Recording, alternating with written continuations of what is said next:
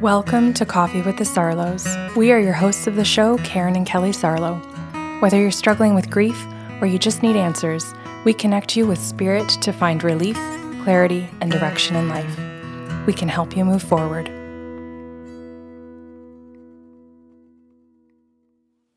Hello, Kelly. How are you? Um, I'm in a battle with my hair, as you know. I'm like really trying to embrace the curls, and at this point, it just is what it is. You know? Curls slash beach wave slash No, like, frizz. They're curls, but like they can't really agree on what they want to do. okay. And then I also don't know how to style it. So it's just there on top of my head everywhere. So, if somebody said to you, if you could have a hairdresser, a chef, or a housekeeper, a hairdresser. for the rest of your life, A hairdresser. you definitely. I am insanely clean. I do not care what the fuck I'm eating. And I just need someone to do my hair.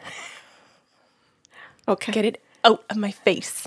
You know? Well, okay. I, I think a lot of people can understand where you're coming from when you say that you have curly hair. Mm-hmm. And I would imagine now that people are probably going to YouTube to see if they can find pictures of you with the curly hair to be able to say, okay, and we will take responses, by the way. I have great product. If somebody, I was just going to say about I love product. I love the product. Don't get me wrong. Like oh. the curls are, are great. I just don't know what the hell I'm doing with them after that. So there's that.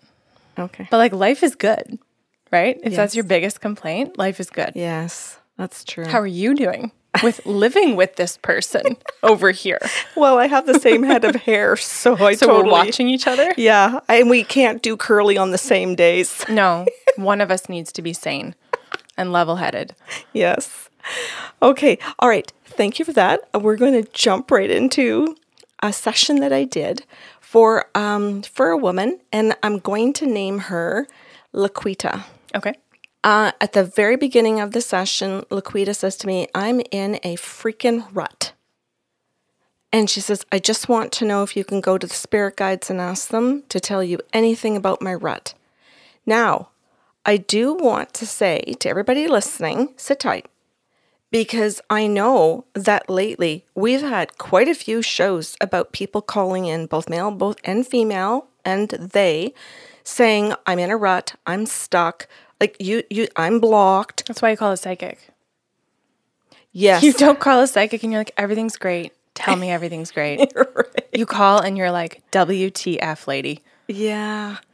So so her expression was I'm in a rut and I thought, okay, I want to do more stories about what clients are hearing in these types of situations because you might be at home thinking I'm in one too and the last 3 client stories are not hitting the nail on the head as to what my rut is because there are so many different reasons why we get stuck or we get into our ruts. So Laquitas asks me to do that. And I do want to also say I can see Laquita. I can see how old she is. We're over Zoom.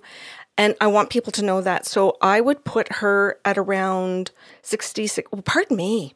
She's 65. What am I thinking? She flat out told me she was 65, and it's in my notes.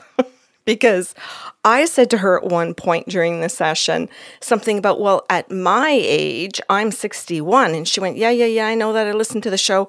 I'm older than you. I'm 65. So this is a 65 year old woman wanting to know why she's in a rut, which also tells us at any age you can be in a rut.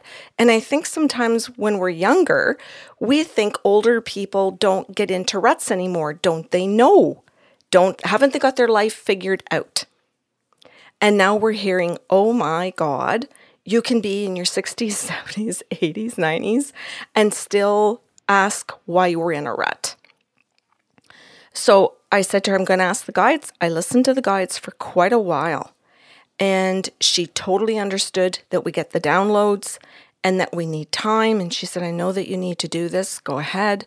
And then I'm just going to listen. She says, I'm, I'm recording this, but I'm also doing note taking. And the guide started and said, You know, Karen, you, like, we're really going to have to show you brain. And we, we want to get into explaining to her um, different things that she's been through and how it's actually had an effect on her brain. One of the things that she's referring to here in a rut is fatigue. And we just want to point out to her that she was born tired. And I said, Born tired? I said, I feel this deeply right now. Yes. It's like tired in your bones. Yeah.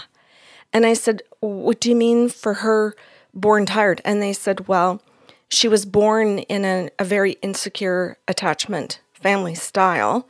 So she has parents that are anxious. She has a whole dynamic where there's lots of stress in the home between mom and dad and their relationship. And there's stress um, on her and how they raise her. And she's basically stressed right from the time she's born. So she has a level of fatigue that she's been dealing with her entire life. And then we're going to say to you that she married her dad. She married a man who behaved the same way that her dad did, in spite of the fact that she thought that because I know what I don't want, I'm smart enough not to pick it. Laquita, we should go for coffee. mm-hmm. And all of you raising your hand listening to this right now, you're invited too. Yeah. and and coffee's going to be in an arena as opposed to to facilitate all of us. Yes, exactly right. So they're describing this as you said this bone deep type of fatigue that a regular adrenal supplement, um, a shot of iron, eating better, exercising, because, and I don't want to shoot down all of the good things that we can do to take care of ourselves, but we really need to understand that there are some levels of fatigue that are far beyond broccoli, mm-hmm. that are far beyond a vitamin supplement, um, or or even half a dozen therapy sessions. And I am not shooting down therapy by any means because it certainly comes through in the, later in her session how badly she needs it. But we're talking about the fact that she just deserves to hear that this is her cause of a rut and that it is not her fault. And when I describe this to Laquita and say this starts at birth, and the guides go into what her family was like and the parenting style, and then marrying a husband, and then being with this husband her whole life, and that she's 65 years old, and all of, and, and I'm going to go into more of it in, in during the show, but when they just describe that to her in the very first few sentences, she says to me, Can we sit together? And I said, Absolutely, we can. What do you need? And she said, Oh, I just mean I want to sit with you. She says, Do you think we could just have silence and look at each other? And I said, Yes, we can. And she goes, Okay, I noticed you have a tea. I had made myself a tea. She said, I am paying for this. So I'm saying I want like at least three to four minutes of just sitting with you in complete silence. And I went, Done, Laquita. So we sat and we had full engagement of just looking at each other and sipping our tea in complete silence. No level of discomfort.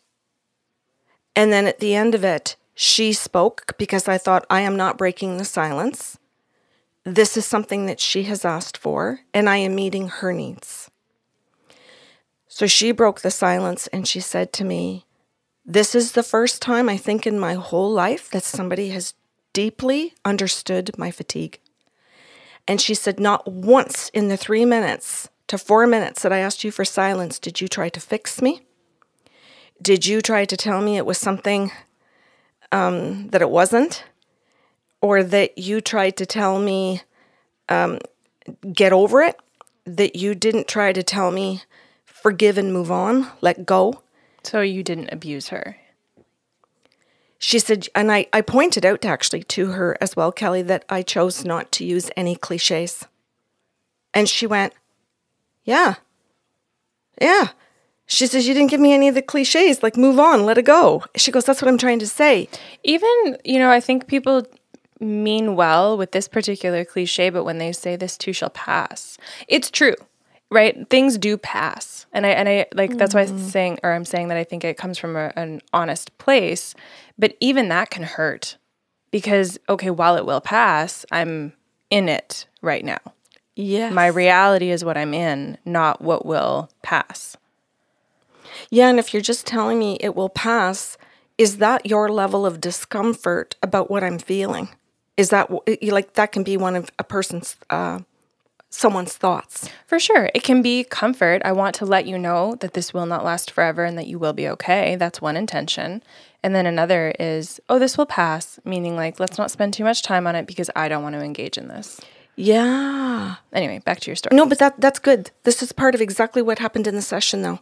I don't want to run out of this conversation that you're creating right now because this is what she needed. And this is what she was acknowledging and why she asked for the 3 to 4 minutes. And I think that because she had listened to us in our podcast shows, she understood that if she asked me for 3 to 4 minutes of silence, that she knew exactly what she was going to get because of our consistency mm. and how we talk to each other. Nice. And I I wanted to point that out because it is something that people listening to this have to consider about themselves. When somebody really just wants me to listen to what they're feeling or what they're experiencing, they don't want me to fix it or to give them any cliches, but they're simply asking for me to be present. Am I? Mm. And when we were in that silence, Kelly, I said we maintained eye contact. Mm-hmm. We sipped our tea together and we sat in silence with no level of discomfort. And that can take practice for some people who think eye contact. I would have been sweating right there. No conversation, I would have fidgeted. I would have grabbed my phone. I would have been like, okay, let's get going. We got to move. And so, what I'm doing here is I'm asking people to really consider when they're listening to this today what is my response when my child, my coworker, my boss, my employee, uh, my friend, my partner, whoever in your life is asking for your time, for your energy, for your presence, and nothing else. And you are so uncomfortable that you you don't know what to do with that. Or can you just sit there today and go, hell, I had no idea. I just didn't even know that's what they were asking for because I got so trained to offer all the other things. I could do that happily. Are you that person could say, wow, I just didn't know that I should hit the pause button and say, hey, what do you need? Mm-hmm. And do the asking and then go, yeah, I could totally sit with you and do that and provide that. And the other thing that she added then was that that silence also gave her an opportunity to feel like she wasn't okay. And she goes, This is a weird thing. She says, because my whole life has been that I go automatically into I'm supposed to have an answer myself.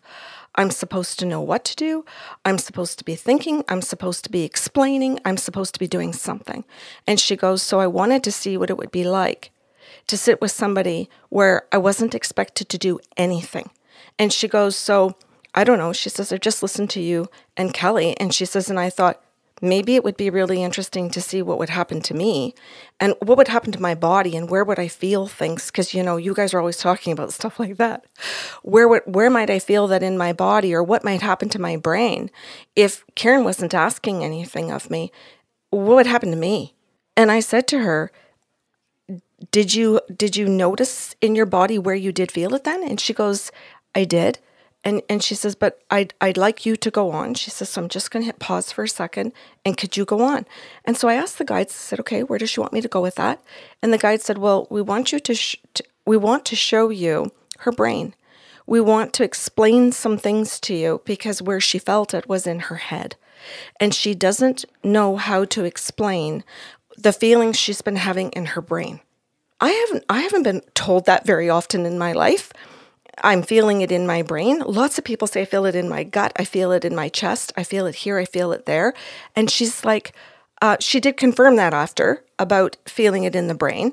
But what happened at that particular time was that the guides showed me her brain. And Kel, you know how you see the different slides for the brain? Nope, but go ahead. Well, the different screens, like when you get like the. No, mine are superimposed. They're layered. Oh yeah, I, okay. Oh, okay. But it's not a horizontal looking around at scans. It's like um It's like a well, it's superimposed layer by layer. Okay, you explained it better than me because I'm going to end up using about the layers in the brain after. So I'm going to say that you did a better job. So thank you. I was trying to say different screens, but it actually is layers. So the guides were showing me that she had a series of mini strokes. And I got to look at that and I got to see what I would call like these little Granular. yeah, and these little like almost like nerve endings or squiggly lines where they're dead at the end. And they said the, these are her strokes, and this is where it's affected different parts of the brain and her thinking. And I'm like, okay. And they said to me, she's going to confirm this for you. She has validation. And I'm like, okay, validation from where? Like, and they said, no, she's like been to a doctor. She's gone through tests. She knows she's had many strokes. Like, this is good. Okay. And they said, and we want to also show you her heart. She has had a minor heart attack. Okay. Does she know about the minor heart attack? Yes, she does. She will give you medical validation. She knows about both. And she knows about where the damage is. She's like, she's really good. She's done her medical stuff. And I said, okay, that's great. And they said, so we want you to tell her that because it's going to allow her to build trust that you're seeing this, that you're getting this information. Please tell her you are seeing it please tell her that we are talking to you about it because she actually has questions about different aspects of everything that's going to come up. So I said, okay. So I, I brought all that up and I said, you know, I'm being told you're going to be able to validate it. You've already been to a doctor. You do know that you've had a series of mini strokes. And she goes, yeah. And I said, and you've got good information about it. And I said, and you're also looking for the like you want me to be able to validate for you. You have had a minor um, heart attack. And she goes i have. She goes i'm curious as to what the guides were saying about it. So the guides had said to me that doctors opinions were such that they have offered that her cause of the many strokes of the heart condition has to do with lifelong stress she validated that. That is what her doctor told her.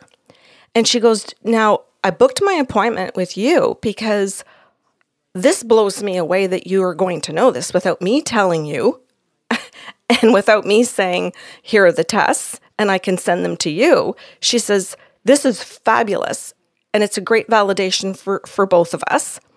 What else do the guides want to tell me about it? So I had to take a little bit longer with the guides again. And Kelly, they went in and they showed me. Um, and I'm hoping you're going to help me with this part because I know you know more about the brain scientifically than I do. But they showed me what I believe is the limbic system, reptilian, amygdala. Like they showed me certain parts of the brain, and they would go to this part of the brain and they would say, This reptilian part of the brain is her fight, flight, fawn center? Freeze. Freeze. And this got stimulated from mm-hmm. being in the crib. And I'm like, oh my God. And they're like, yep, this is when this starts to get activated. So we want to show you that this part of the brain literally is like lighting up and getting zapped like constantly. And I don't know how to really say this to people, but when the guides are showing me that, it's like I feel pain. Mm-hmm. It's like they would show me something that mom and dad were doing to create inconsistency or lack of care or consideration of her that just healthy people would do for a, another human being. And you can literally see where er, that center in her brain is being damaged. But you can also see where other parts of the brain where messages with where there is security are supposed to being supposed to be being created are just kind of like laying there. So, the reptilian brain is the most basic part of our brain, right? It's the one that we develop first. Yeah. And oh. when it is not nurtured properly, it affects the development of the rest of the centers of the brain as development is supposed to be occurring in those first couple of years, right? Yeah. So, we're going to experience the most basic emotions there too, like fear. You're, you're registering threat. If you think about us as an evolution of species, mm-hmm. that's what's developed first to risk assess, right? Oh, go ahead. well, they end up explaining that this risk assessment that you're talking about is something that doesn't get developed properly. So, Right. as she continues to go through life, this isn't this doesn't develop as a child. So she's got really weird behaviors other parents don't think are and teachers don't think are appropriate, but don't understand. Now remember, she's 65. Don't understand it so that she gets disciplined for things that she that just make no sense to her. Right. So you think about a hypersensitive area of the brain that's constantly trying to register threat because everything does actually feel like a threat. It's oversensitive, right? It's like a sensitive car alarm that's just constantly going by or going off when mm-hmm. someone walks by it, even if they don't touch it. Mm-hmm. Right. Now, the other part I was going to say is when she was registering actual pain in the body, neglect can create that, right? So if you don't have and I mean physical abuse can can create that as well. I don't know what her situation is, but when certain parts of the brain are not being properly activated, properly stimulated, properly cared for, there's essentially you can Google it. There's a system where you actually map out body parts on top of the brain. Um, it's a really interesting picture, and I'll, I'll attach it to the, the show notes. So, when certain parts of the brain, or are, pardon me, certain parts of the brain are connected to certain parts of the body, right? So, when something is stimulated or not stimulated, those areas of the body itself that are connected to it end up expressing, for lack of a better term, um, how they're being affected. So Kelly, is this also part of the limbic system? So the limbic system is another part of the brain that develops our emotions, or our emotions are developed within it, right? Okay. Emotions, and then you're talking about amygdala. Um, there's emotions and memory get tied up really, um, really intricately, Okay. but in a secondary part of the brain. But you think about if you don't have a properly developing reptilian area of the brain, how messed up, for lack of you know scientific terms, is your emotion center? Okay. This is what the guides were showing me. And if they're playing off of each other constantly, Yeah. and what you're doing is registering threat, then that limbic system is primed for some of what we would call the more negative emotions. Yeah. So would this explain then like where the guides are showing me that this is going on? So they would show me like one screen, if you could see a TV screen where I'm watching mom and dad, I'm watching teachers, I'm watching school systems, friend groups. Eventually I'm watching where she's dating and where she meets her husband and how her whole risk assessment for guys she never should have gone out with and married um, she doesn't have the right ability that a healthy person would have to assess that this is not a safe person. So she picks a very narcissistic husband, and no, there was no physical abuse in answer, or not in answer, but in to address what you said earlier. But there's tons of this emotional stuff that she's very used to that comes from mom and dad. Right. So while there are red flags going like crazy and her body's trying to send her, so I'm watching where her body's trying to send her these messages of, of this is a red flag, this is a red flag. Her system is so dormant and dead to it, or if you want to call it overstimulated, that she no longer can pay attention to that red, you know, uh, buzzer going off. She just thinks it's regular noise. And so this contributes to a work environment where when red flags are going off at work, she pays no attention and coworkers look at her and her bosses look at her and they flag her that she's a problem. They flag her and pull her in and address it and say, You're not dealing with these issues properly. And it is far beyond her comprehension to even understand it. So she looks at them like deer in the headlights, like just totally not getting it.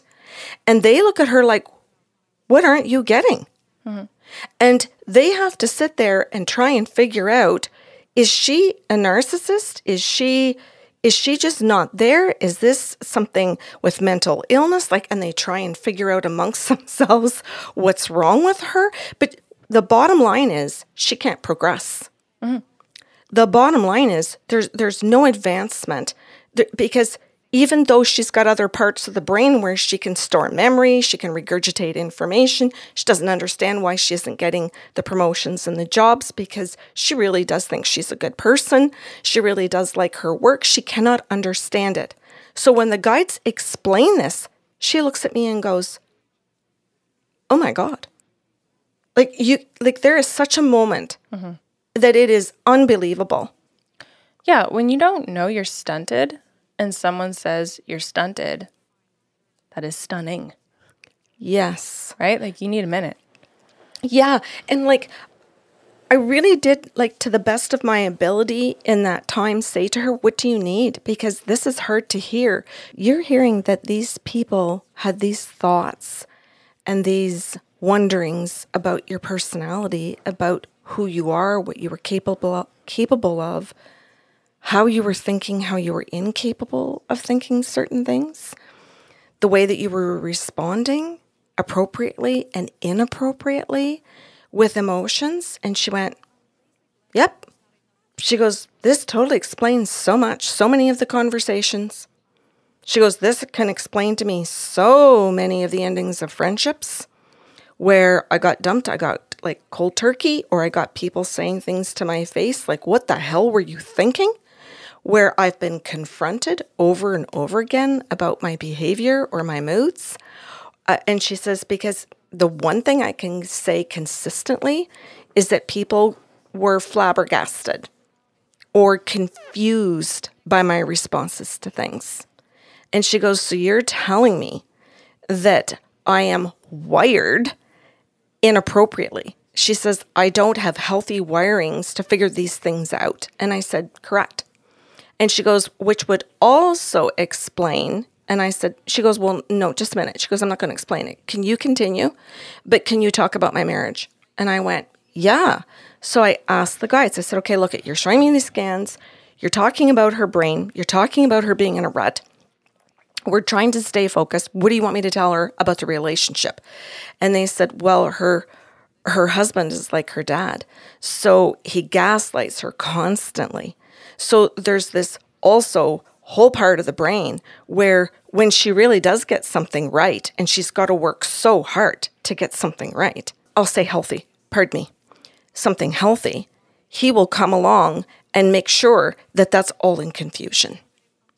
He will come along, the husband, and make sure that he says, No, that's not what I said. No, that's not what those people think. No. And he purposely creates confusion to devalue her, to demoralize her, to control her so she has nowhere to go. I just remembered thinking, Oh my God, I, I, I can't believe that I have to tell her this on top of everything else. And the guide said, No, this is exactly why she's called. She's asked you what the rut is. The rut is the wiring in her brain. And what we want her to know too is that she's gone through her whole life thinking that if I just don't want this, I, this isn't something I, I want for myself. Um, I know what I don't want anymore, then I'm okay. But we're trying to tell her it's not enough to say, I know what I don't want you actually have to rewire your brain. And she doesn't accept and has never accepted the fact that it's actually the rewiring of the brain that has to occur, or she is going to live the rest of her life with another person who does the very same thing. And I said, Another person? She's left her husband? And they said, Yes but and, and and what she's going to ask you eventually is am i going to have a new partner? Am i going to end up being loved? Am i finally going to find love?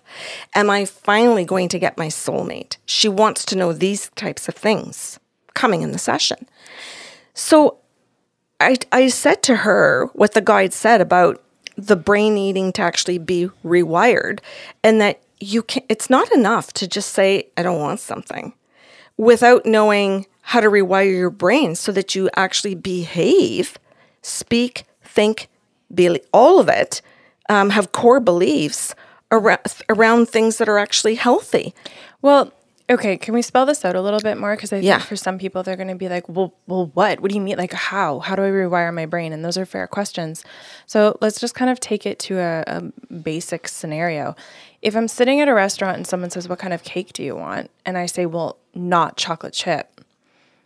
That's fine. That's a good place to start because at least you don't know mm-hmm. you know what you don't want. But if we're not in a practice to know what questions to ask, what kind of self-assessment or check-in to be able to know what you want to move toward, mm-hmm.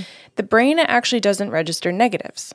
So it actually stays focused on not chocolate chip and here's chocolate chip. Okay? So we end up moving toward the thing we're focused on, mm-hmm. even though we're saying not that. Mm-hmm. So it can disguise itself as something else and we don't see it coming because we mm. don't know what we want to move toward. We're still focused on not this. Mm-hmm. So we're on the lookout for it, but we're not moving in the direction that we want to go. Mm-hmm. Right? So every time you are in a practice of, of checking in with yourself to say, okay, not chocolate chip, but what? Then what? Vanilla? Maybe. Cherry chip? Definitely not. Cookie dough? Okay, possibly. Mint? Yes. Now I've gone through a process in my brain. I've actually implemented a process beyond not that, mm-hmm. where my brain my brain now knows to go through options. Mm-hmm. My brain now knows how to create them, find them, ask for them, and then come to an answer. Mm-hmm. Right? And that's true of any decision that we're making, not just cake. I just thought that was a neutral Yeah. and fun example. Yeah, it is. Both. So there was a great conversation around how we have to go forward to create the wiring. And she asked for some resources. But one of the key things the guide said to her about the rewiring was therapy, and that you can't rewire your brain by simply reading a book or by simply saying, I want to rewire my brain by walking around saying positive aff- affirmations. Mm-hmm. And they said, no, like we, we aren't deterring you from doing some good and healthy things like that. But you actually need to be in therapy with a, with a therapist who's trained to do it and who's trained to, to figure out the, what the, the wirings you've actually got so that those ones can be pulled apart and healthy ones can be implemented so that you don't just say, oh, I'm going to go find some healthy ones, but I've still got these unhealthy ones here. And oh, let's just see if we can squish these ones in with the unhealthy ones. So there, there's like a surgery that's required to remove the healthy ones. And that has to be looked at with a therapist about her particular life and her particular beliefs. over a period of time. Correct. So I think though surgery is a really interesting analogy and there is truth to it, it's not a one shot deal. Correct. It needs to be something that we pinpoint, okay, here's the source of the of the issue or the problem. And yes, we're going to work at continuously removing that. Mm-hmm. But we also need the accountability to to get the work done to do the removing. And we need the feedback loop as well from the other person to be able to say, yes, you're doing great, keep going, mm-hmm. versus you slipped, you didn't recognize it, let's try again or let's keep going. Mm-hmm. Right? Like that's that's time and consistency. You think about what it took to wire the brain. We now have to unlearn and learn something new. That's going to take lots of time. Yeah. And and the spirit guides told her too that this is not the job of a girlfriend. No. This is your girlfriends were not vetted to make sure that they were all therapists and that they were all uh, qualified to do this, uh, ready, willing, and able every time you get together for a coffee to hold you accountable and to teach you. And she went, she just laughed at that and she goes, Yeah, that's fair. And I said, So don't put that on them. And don't put that on a date. Don't put that on your future partner you have to give that role and responsibility to a fully trained person with an education and a paycheck and a time frame um, with homework all the things you're talking about that's properly done for you and then you will really feel cared for and when i said that you will really feel cared for she just took a great big breath and she said, Well, that would be the first time in my life, then, wouldn't it? And I said, It could very well be the first time in your life where you really, truly do have your first healthy relationship. Mm-hmm. And I said, And it may very well be with your therapist, and that's perfect. So we just about had wrapped up our session, Kelly, and the spirit guides came in and said, We want to talk about one more thing that because she's writing notes, we want her to write down to bring to therapy is that she future fakes herself. And that she's the like she's been trained to future fake. Uh, Other her dad has done it to her, her partner's done it to her, but now she does it to herself. And she thinks, in the future, I will get this. I will do this in the future. She doesn't take accountability for now. And they said, tell her to write it down and tell her to take it to therapy, and that when the time is right, the therapist will catch it in the right moment when she's doing it and be able to address it with her, each time she gets into the pattern of the future faking herself.